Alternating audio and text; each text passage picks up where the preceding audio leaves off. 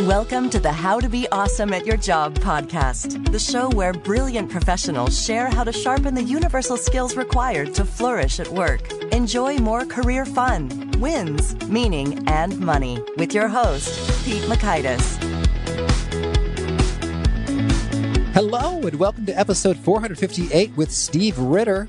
Steve is talking about teams and the natural cycles of change that we all go through and how to deal with that well, including how to correct some bad or toxic behaviors optimally. So you'll learn one, where teams get stuck the most often. Two, how to grow and deepen over time as a team. And three, why there's still hope for disengaged team members. So if you want to check out the show notes or the transcript or the links to items we've referenced, it's at awesomeatyourjob.com slash ep 458. Now, here's Steve's story. Steve Ritter is the founder and CEO of the Center for Team Excellence. He's on the faculty of the Center for Professional Excellence at Elmhurst College, where he's earned the President's Award for Excellence in Teaching. That's a lot of excellence. He is the acclaimed author of the 2009 Amazon Top 50 business book, Team Clock, A Guide to Breakthrough Teams, and the 2019 release, The Four Stages of a Team how teams thrive, and what to do when they don't. Thanks to Steve for spending some time with us, and thanks to our sponsors. Check them out. One sponsor to check out is LinkedIn Jobs. Did you know that you can post a job for free at linkedin.com slash be awesome? And with a fresh year, perhaps you're like many small business owners looking for some fresh insight and talent to make 2024 extra amazing. Well, LinkedIn Jobs has created tremendous tools to help you find the right professionals for your team faster and free. I love how they make it so easy with their promotion and selection tools. LinkedIn isn't just another job board. No, no, no. LinkedIn has a vast network of more than a billion professionals, which makes it the best place to hire. Here's some fun facts 86% of small businesses get a qualified candidate within 24 hours, and small businesses rate LinkedIn jobs number one in delivering quality hires versus leading competitors. You can post your job for free at linkedin.com slash be awesome. That's linkedin.com slash B-E, A-W-E-S-O-M-E, as in you are being awesome, be awesome, to post your job for free. Terms and conditions do apply. Here is Steve. Steve, welcome back to the How to Be Awesome at Your Job podcast. Pete, I am thrilled to be welcomed back. It has been how many years since we talked the first time on episode 36, I believe? Yeah, yeah, that was well almost three because that you were you were one of the first uh, well, as as someone I know. Yeah. So a lot has changed and a lot of things haven't changed since then. So. Oh, I hear you. Yeah. Well, yeah. And, and we're going to talk about both of those things. So first I want to get updated on, so you do a lot of fun, uh, garage band rocking with your, your crew. What's the latest there? Well, you know, all right. So technically speaking, uh, the Music Hub is a basement, not a garage. Uh, and I just realized in thinking about this that we've actually performed 1% of the time. This group of guys got together for the first time in 1985. So I think we're in year 34 and we get together once a month and we mostly just improvise with pizza and cold beverages. And in that time, we've had four gigs. So when we have a gig coming up, we get to work and make sure it's as tight as possible. But that's not our natural state of being. Our natural state of being is uh, to improvise and have fun and see where it goes. Well, you've been improvising, having fun, and seeing where things go. There's a terrible segue, but I'm committed to it with your your work in teams. And and so you've just recently released uh, another book the four stages of a team and your your previous book uh, team clock we talked about way back when. So can you orient us for those who are not as familiar with uh, the first one sort of what is your team philosophy framework and and and what's new? Well so the four stages of team was the book that followed the why and the model. So, so Team Clock, a guide to breakthrough teams, is now a 10 year old book. And that followed about 30 years of discovery of a method for what makes teams effective and how teams sustain and thrive through change after change after change. And we had been doing the work for about 30 years, but had not trademarked the methodology and hadn't published the book. And so we had a lot of knowledge, but we felt like we had to get the why out there. So a decade later, and approximately 300 team engagements later, there was a lot of clinical evidence about that it works and why it works and how it works. And so to the why and the model of team clock came the how of the four stages of a team. The subtitle of the book is How Teams Thrive and What to Do When They Don't. So, in a nutshell, the model was designed after an analog clock where each number around the clock from 1 o'clock back to 12 represents stage of the team's development. And the notion of using a clock was because teams operate in cyclical ways, not in straight line trajectories.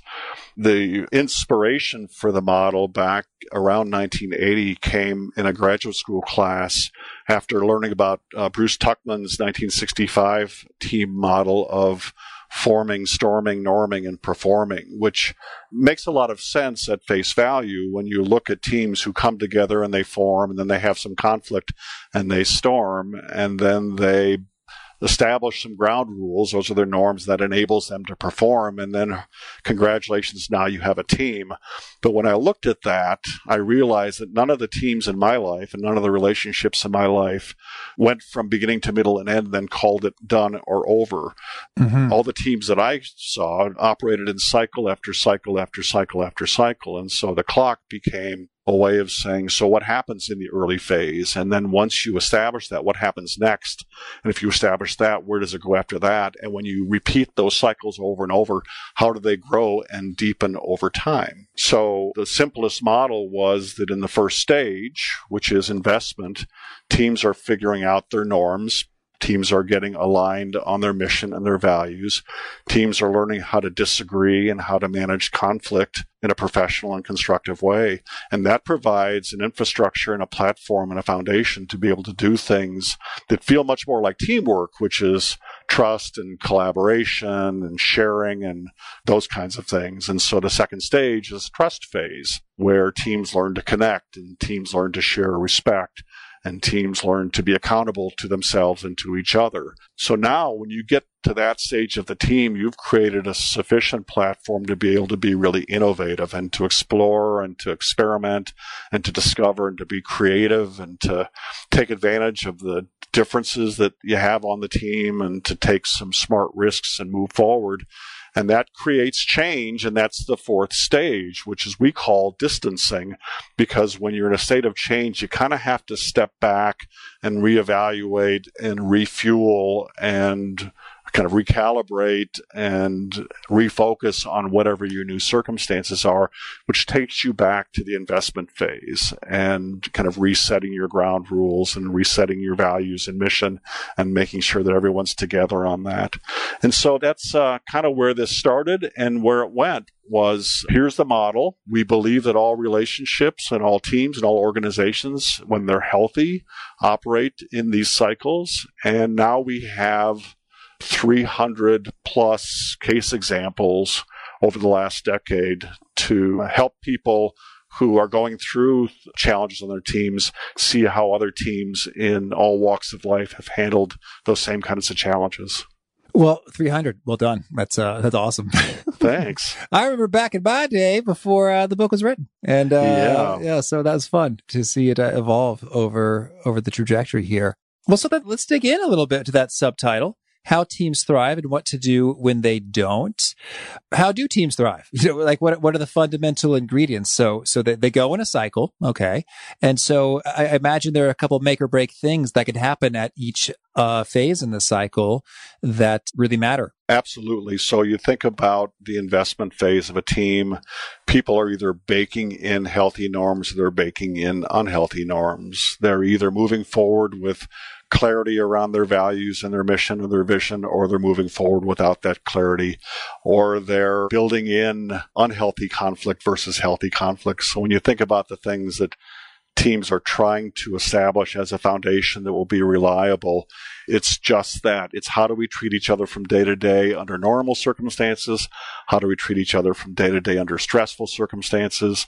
Are we all moving in the same direction toward the same goal? Have we created space for differences on the team? So we may have the same destination, but there may be many paths to that destination. And have we made room for the diversity of all those paths?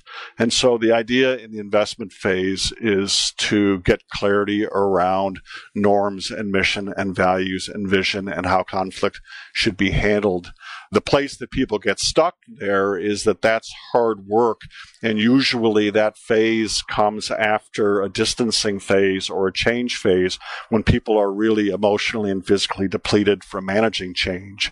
And so it's difficult to work on infrastructure and build a foundation when you're really depleted from going through a change. And oftentimes that's meant a change of leadership or a change of direction, and not everyone is in uh, agreement about whether the new leader is a good leader or whether the new direction is a new direction. And so that's the place that people get stuck there. Uh, interestingly, the place that people get stuck in the trust phase is in one of two ways. One is either that it's working and people are being accountable to the mission and the values, and people are feeling connected and respected and accountable, and it's very comfortable. And the place that people get stuck is that it, why would you want to sacrifice comfort to do something innovative where it's a little more apprehensive or scary? And so people like to get into their comfort zone in the trust phase. The other place that people get stuck is when that's broken down in some way and the team doesn't have psychological safety to be able to take risks uh, and trust is a problem on the team, it's really uh, virtually impossible to move forward because what's supposed to happen next after trust builds on a team is for people to explore and innovate and be creative. And when there's not psychological safety on the team, it's really hard to take the risk uh, of exploring. And then the exploration phase, the innovation phase has reasons that people get stuck as well because you're out on a limb and you're trying something new and the chances that that might fail are part of the discovery process. And not everyone feels comfortable with being out on a limb and not everyone feels comfortable with taking a risk.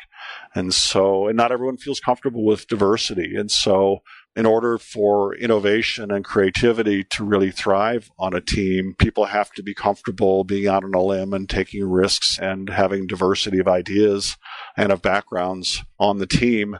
And then inevitably that creates change. And that's, you know, the, the obvious reason that people get stuck during the change phase is that most living things prefer stability. And when things are changing, it depletes energy and it's hard to imagine a better future when you're in the middle of a loss or a change. And so kind of like the a night's sleep or the dormant phase of a tree in winter, sometimes we have to step back and refuel before we can step forward and get back into something that's different than the way it used to be. And so I think a lot of the beauty of this model is, that it, it, especially if you've been on a particular team for a while, you can sort of see it like, oh yeah, this happens. You know, there are cycles, there, there are phases, and you can't sort of expect it to be all innovation all the time. you know, we're banging out new ideas 24 seven for, for years at a time. So, so that's pretty handy there. So then uh, I'd love to get your take then. Maybe you could start with an example. Let's talk about a, a workplace and how you saw some things transform from unhealthy to healthy. You know, your introduction to that question makes me think of a different case example than I had considered sharing with you. Most of the case examples that uh, we see involve teams that are struggling and are trying to uh, get moving again. But you know, you joked that teams just can't be all innovation all the time. But the case example I'm thinking of, actually, that was their goal. Their goal was mm. to be able to be all innovation all the time. And the challenge they needed to get past was in order to be able to do that, you have to go through the other stages too. You have to manage the fears around innovation. You have to manage the change that you create. You have to lose people you have to reinvest, you have to rebuild trust, there have to be glitches, you have to get through those glitches. But they, the, the, team that I'm thinking of, and I didn't end up using them as a case example in the book, is a team that is so attentive to the wellness of their entity as a team that they never let themselves get stuck. They never let conflict become destructive. They never let disrespect take any footing on the team. They never let fear uh, get in the way of trying something new, and they embrace change as a healthy component of their process. And the result of that is that they are probably the most innovative team that I have been aware of in the history of my career. And they know that. They know they've become that. And, and as a result, they have become an, a powerful magnet of recruitment internationally. People come from all over the world to be on this team, and they have become an impressive uh, group of people that retains their talent. Nobody wants to leave this team as well. And the reason that they're a good story is because they didn't begin this way. When I, I've been involved with this particular team for about six years. And when we began, it was very similar to many team stories. This is a medical team in an academic center. And it's not unusual for a couple things to be true on medical teams and academic centers. One is that the politics of universities based medical centers are rich with academic politics. the politics are rich. What, what, a, what a word choice. Oppressively annoying. exactly. Rich. So oftentimes you'll get a leadership change that where the natural response is for the faculty to reject the new leader or to fall into factions in some way. And then you get the same dynamics that you get in any group situation. The Gallup organization has been measuring engagement and disengagement for decades. And so it's not unusual to have about 20% of your people unhappy anytime there's been a change. And oftentimes people spend all of their energy acting out that unhappiness and then preventing the team from moving forward. So you've got a team that's trying to pursue clinical excellence and you've got a team that's trying to be more productive and to grow. And you've got a team that wants to be more magnetic in their recruitment and, and you got a team that wants to research and discover new ways of doing things, but you've got 20% toxic, broken, dysfunctional people who are trying to hold everyone back at the same time. And so the idea is to be able to somehow get around the corner from the six of the 30 people on the team that seem to want to use up all the team's energy moving forward. And so ultimately, we end up in a situation with teams like this that I call stay stuck or move forward. There's usually a moment of truth in teams like this where the vast majority of people in the room want to move forward, but a vocal minority with power wants to stay stuck. And you see this in medical centers, you see this in law firms, you see this on professional sports teams, you see this in public schools, you see it everywhere that the powerful vocal minority oftentimes is enough to keep uh, the majority stuck in some way. And so the stay stuck or move forward moment is uh, the team as a whole has to decide whether to empower the bullies or whether to move forward and invite the bullies or whoever is bringing the dysfunctional behavior onto the team, how to mitigate that. And usually it starts with some clarity around mission and values that everyone on the team can agree that we want the finest clinical excellence, or we want the finest patient experience, or we want the highest associate satisfaction scores or whatever that happens to be. And if everyone can agree to those values and everyone can agree to that mission, then it's a question of whether people can be accountable to that and whether people can hold themselves and each other accountable to that. So at that point, you're giving everyone the equivalent of a striped referee shirt, and you're empowering people uh, from top to bottom of the organization to blow the whistle or call or throw a flag whenever there's a foul. And a foul would be that we didn't respect somebody else's opinion, or the foul could be that we don't view conflict as a productive and powerful change agent, or that change isn't being managed effectively. And so when people are empowered to call a foul or to throw a flag or to blow a whistle and say, hey, that's not what we all agreed on. And you do that enough times, the culture starts to shift. And eventually, people who are in that dysfunctional, toxic group either leave or they find a way to get in stride with everybody else. And so, usually at that point, you're deciding how to kind of reward and invest in the engaged people. You're deciding how to coach the underengaged people into engagement, and you're deciding how to mitigate the disengaged people, whether that's inviting them into the culture on your terms or whether that's excusing them from the organization in some kind of a human resources 101 performance improvement plan or whatever it happens to be. And it's surprising how the power of a culture that has shifted in that direction will take on its own momentum and that the right things will happen. Either the performance improvement plans will result in the intended outcome or people will fold into the culture and negative leaders will become positive leaders. So the team that I'm thinking of that became the most innovative team I've ever seen took on that challenge and spent probably almost two years eradicating the dysfunction. Uh, they call it a bullyectomy, where they they surgically removed the people who were hurting the team. As talented as they might have been, as condescending and arrogant as they may have been for being the smartest person in the room, if they were hurting the team, they didn't belong on the team anymore.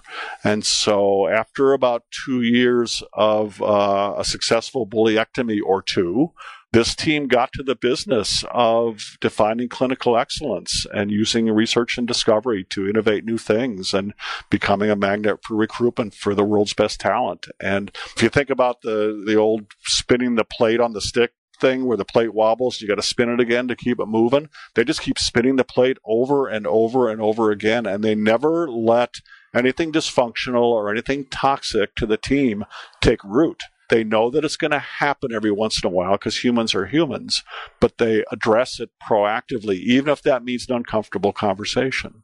And so then some of those norms that you're talking about establishing there that everyone had the the right to to referee, what might those sound like in practice in terms of particular behaviors? Uh, how we treat each other, civility, um, respect, uh, appreciation of differences, embracing change, uh, those kinds of things, Pete.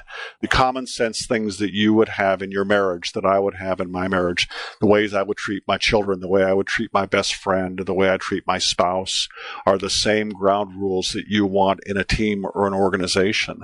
They just apply on a larger scale. And so it gets down to the way we treat each other and the way we talk to each other and the way that we value the diversity on the team and the way that we manage conflict and adversity in a in a kind of a poised and resilient way. It's basic things you learned in kindergarten kind of values that somehow get a pass in a workplace, but it wouldn't get a pass with a best friend or with a lover. Mm-hmm. Right. So one of the things that we have learned is that the recipe for what makes a team effective is no different than the recipe for what makes a relationship effective. Whether that's a coworker, whether that's a lover, or whether that's a friend, or whether that's a teammate on a recreational softball team you play on the weekends.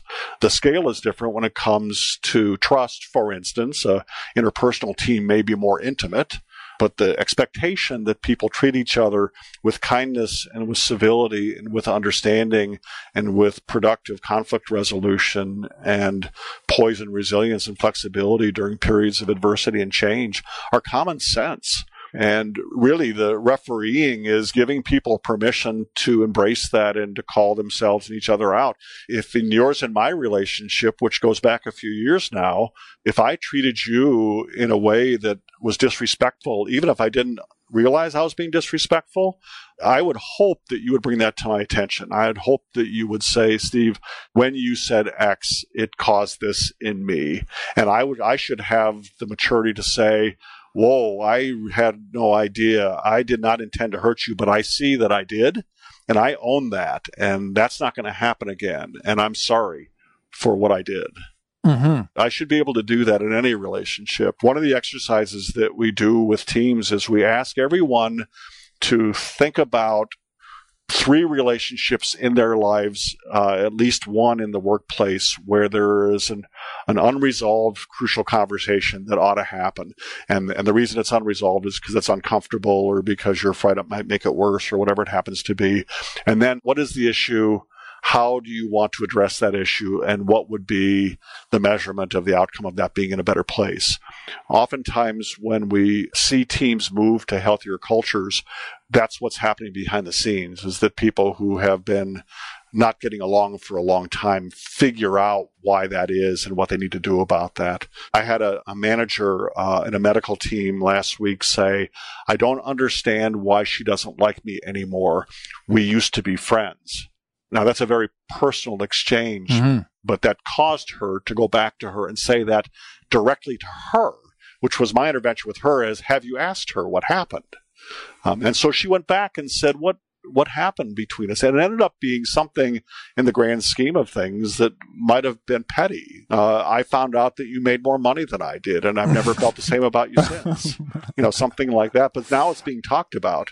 If you take the kind of crucial conversations 101 curriculum and methodology, oftentimes that's what people need to do. And these are most human resources departments are equipped with people that have the talent to move people through conflict resolution, to move people through crucial conversations, to move people through change management, innovation technique. It's really just giving the team permission to be well and to act on the common sense things that make relationships strong. Yeah, and I guess that's what I'm wondering when it comes to common sense things. I mean, a lot of the things we're talking about, you know, hey, poise in the midst of, of conflict or, uh, you know, respecting conflict as a, as a tool to, to bring about good things. I guess they're almost a little bit subject to interpretation, I guess. And someone's, if someone were to sort of throw a flag and say, you know, you're not doing this, and they could say, yes, I am.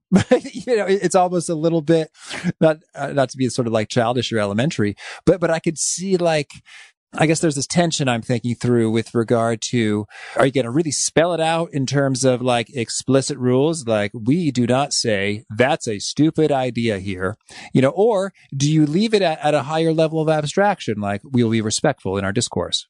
Sometimes it is childish and immature. And sometimes you're calling people out for not playing nice in the sandbox. I had a situation where probably the most highly educated group of people in the room we're listening to their assessment results. And so when you get assessment results that say there is an undercurrent of disrespect in the workplace, for instance, that scores a really high mean and a really high standard deviation statistically, which means people feel really strong about it. And there are some people who it affects more dramatically than others. And you give that piece of data to the room and you say, you 12 people responded to this survey in a strong way, saying there's an undercurrent of disrespect on this team, or words and actions that undermine the team are tolerated by leadership. These are survey questions assessing the team's wellness that give very clear valid metrics around what's broken with the team.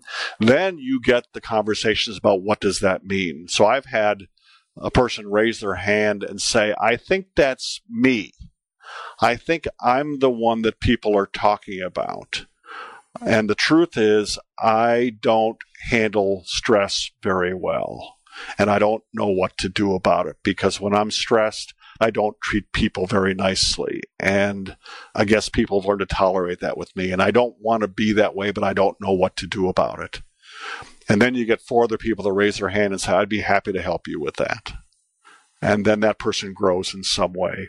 I had a person once in a public school setting where uh, after about a year of the majority of the faculty trying to wrest control back from the handful of bullies that that were bullying the rest of the faculty, raised her hand and said, "I know that everyone."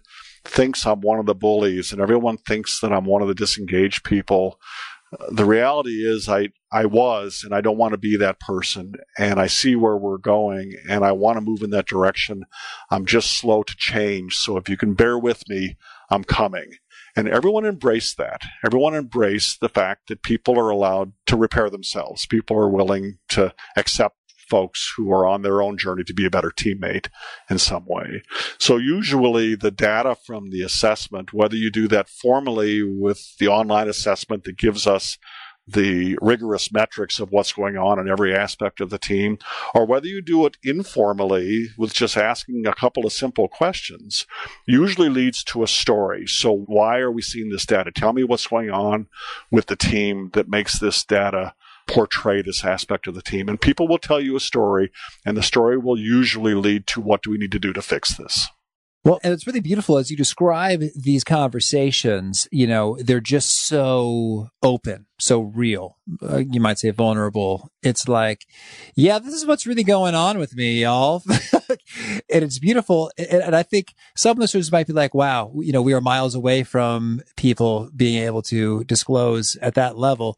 So how does one get there in the first place? That's what happens when, so if the foundation are norms and values, that creates a platform upon which to build trust. And there is psychological safety in the team, then those are exactly the kinds of conversations that happen. Mm-hmm. Where people will ask for coaching, where people will ask for help with something. You work from the assumption that everyone's doing their best. And most of us perform pretty well when there's no stress. But under stress, some of us regress and some of us get immature.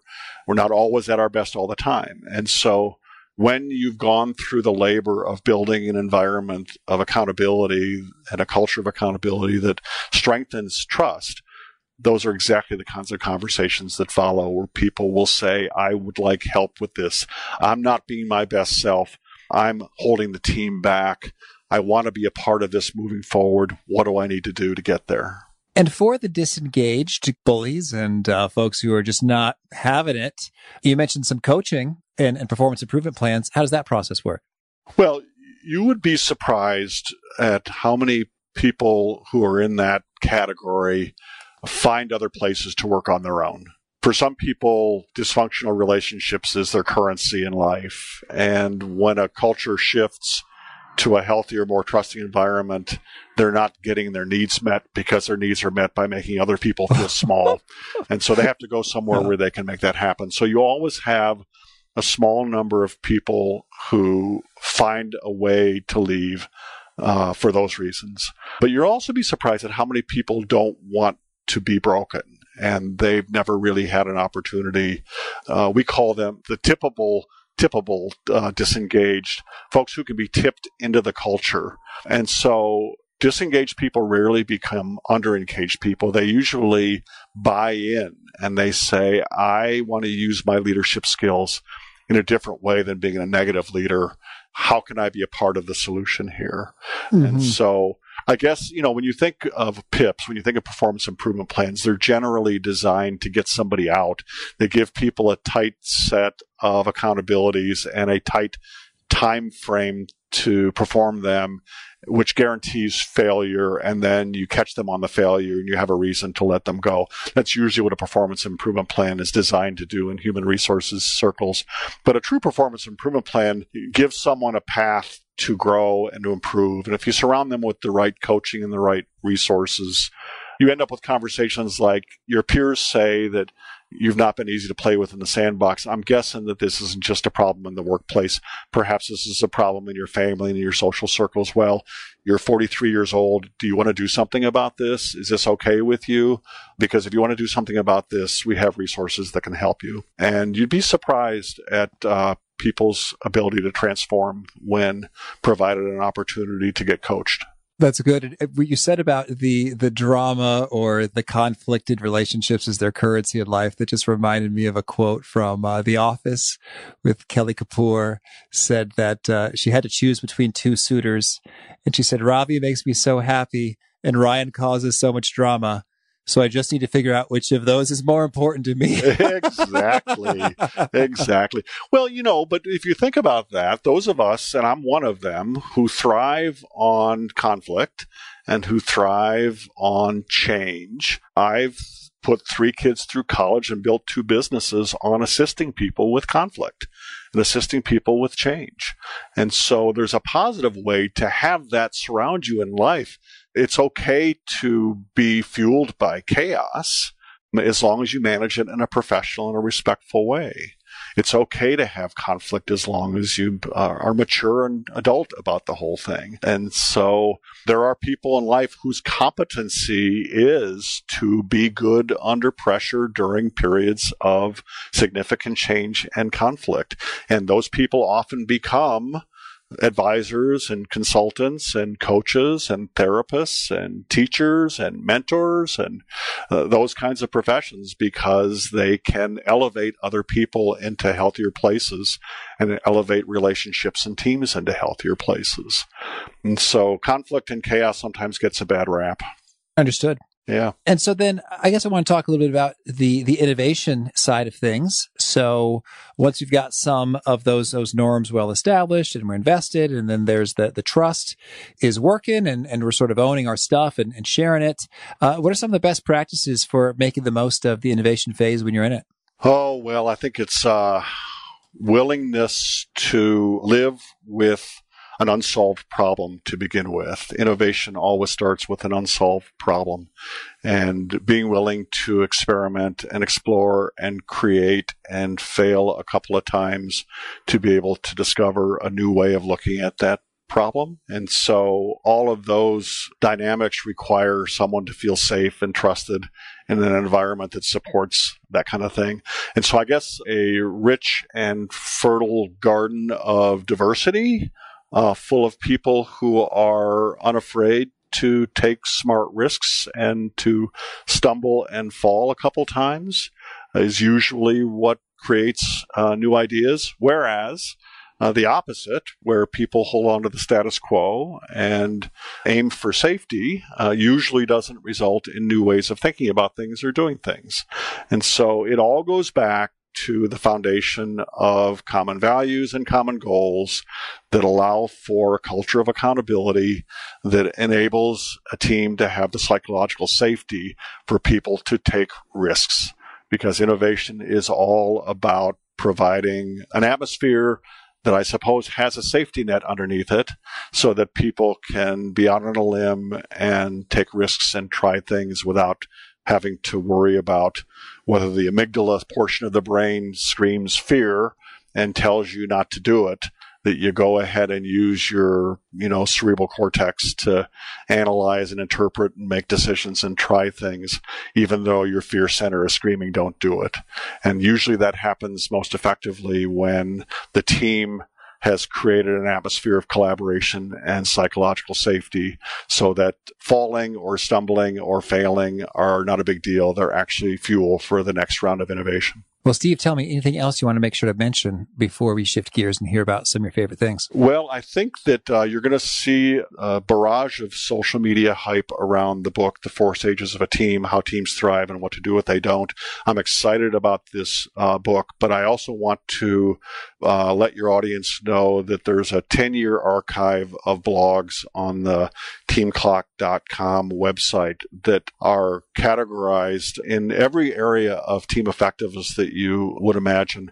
And so while the book is a few hundred pages of best practice and case study and how to, there's a, uh, a deep archive of blogs available on the website as well. So I would point people in that direction.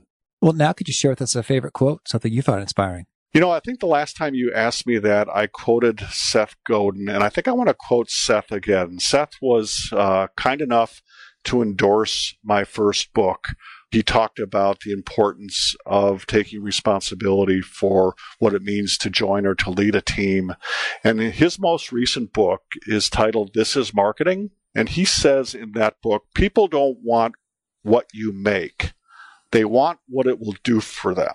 They want yes. the way it makes them feel. And so that might be more connected, or that might mean peace of mind, or that might be status in some way. And so I think about that quote all the time. I think about that quote when I listen to your podcast, for instance, because your podcast is a great example. I listen for the way it makes me feel.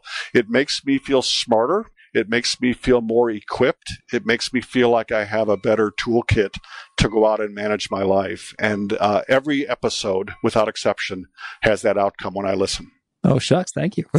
You're well flattered. I just put out a big survey and, and I asked a question along those lines in terms of what are your recurring thoughts and feelings when you're um, experiencing the show. And I, I'm thinking I believe that more and more from marketing. And that's been part of my well, this isn't about Pete's journey to learn marketing. Well, but we're singing the same tune that as Seth says, it's not about what you make, it's about what it'll do for you and the way it makes you feel. Yeah. Absolutely. And, and I think that that's true of everything, even when it's a rational purchase. It's like, oh, this is a wise investment because it will save me money or make me money. So it's money on top of money. Of course, logically, that's just better to do than to not do.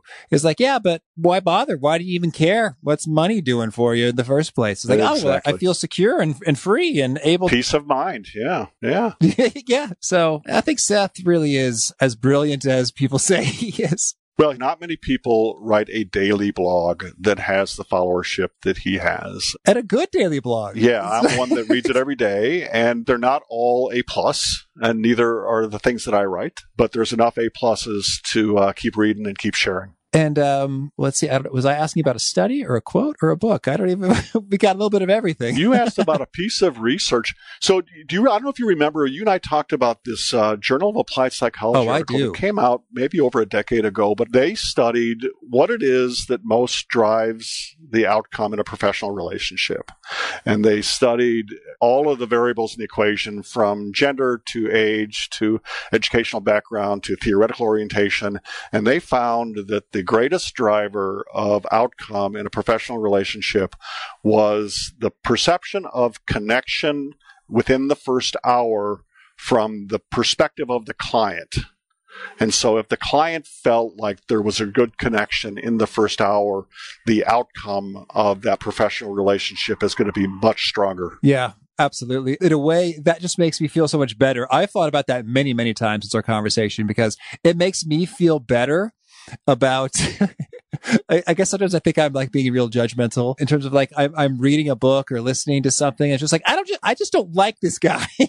Right, and and then when it re- when it resonates, you have the opposite feeling. It's like, oh, we are connected. Yes, and, and so then, and then I feel so bad. It's like I don't like this guy. I'm gonna stop reading it. It's like, well, well, Pete, you should like it. Take in broad perspectives from all sorts of of different people that you like and that you dislike. And then I go back to, yeah, but Steve told me that uh, in the first hour, right, in the first ten pages of this book, better grab me. Right. So even if I muscled through this book and hated every moment of it, it probably wouldn't deliver the goods for me just because I'm not resonating from the get go. Maybe I think they're scammy or unethical or fraudulent. And I do a lot. As an author, Pete, I don't want you to have to muscle through any page of my book. As our mutual friend Maui told me when we wrote Team Clock, you never want to give a reader any reason to put a bookmark in the book. You always want the reader to continue to turn pages. Oh, yeah. Maui, episode number one. There you go. Uh, yeah. He's like, the cardinal sin, I think he said, is being uh, boring. exactly. Don't do that. Oh, inspiring dude.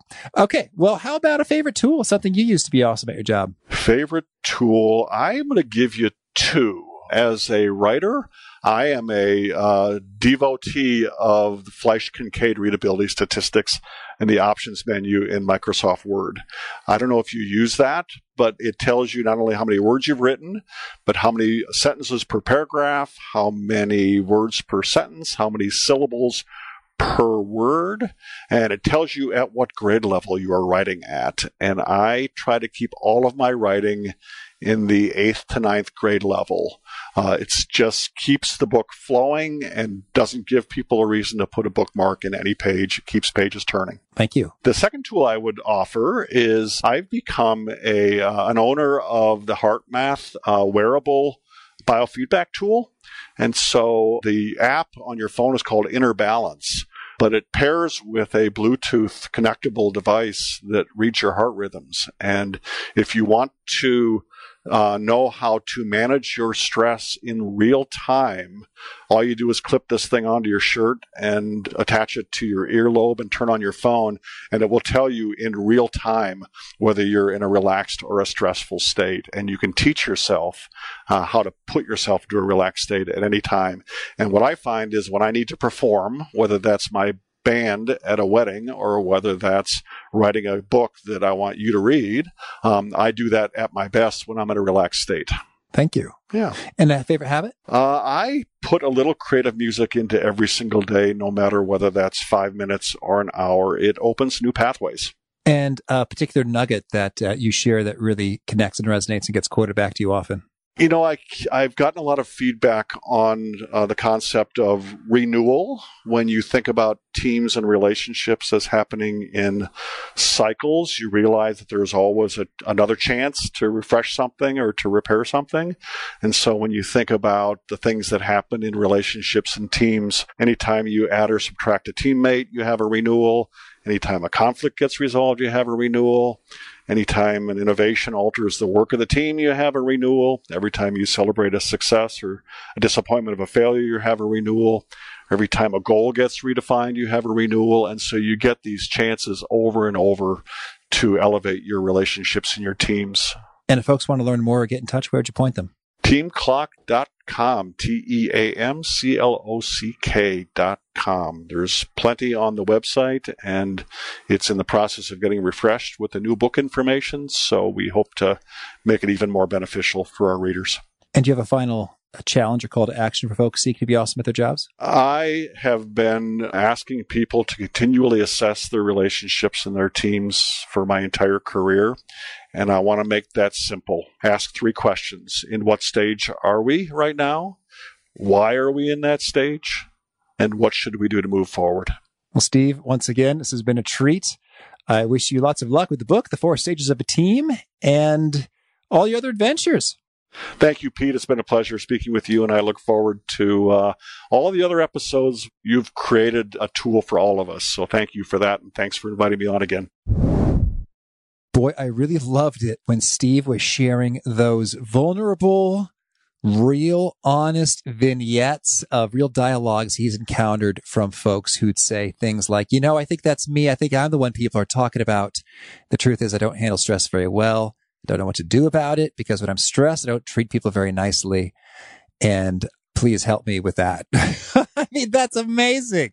I mean, and for Steve, it's just commonplace. And I, I know the guy. I trust the guy. He's not just like making it up.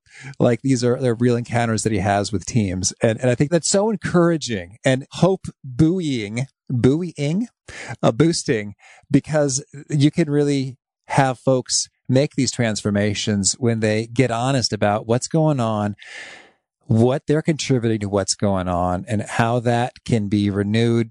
That's so cool. So, so don't give up hope.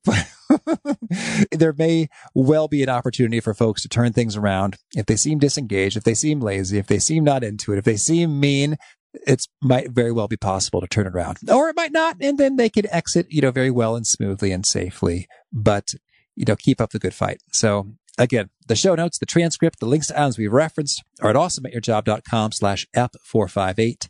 If you haven't already, I hope you'll punch subscribe. You'll catch our next guest. It is Diana Wu David. She is talking about how to future proof your career. Until next time, in peace. Thanks for listening. To get the most out of the show, we recommend two key things. First, check out the extra resources at awesomeatyourjob.com. You can find this episode's transcript and links, as well as the perfect episode for your situation. You can search the full text transcripts of hundreds of episodes or explore episodes tagged by topic and competency covered. Second, subscribe to the podcast and get future episodes automatically. You can subscribe by telling Siri and several other smartphones and speakers, subscribe to the How to Be Awesome at Your Job podcast, or by tapping subscribe in your podcast player of choice. If you'd like some extra help figuring out podcasts and how subscriptions work, visit awesomeatyourjob.com slash subscribe for guidance. Hope to catch you on the next episode of How to Be Awesome at Your Job.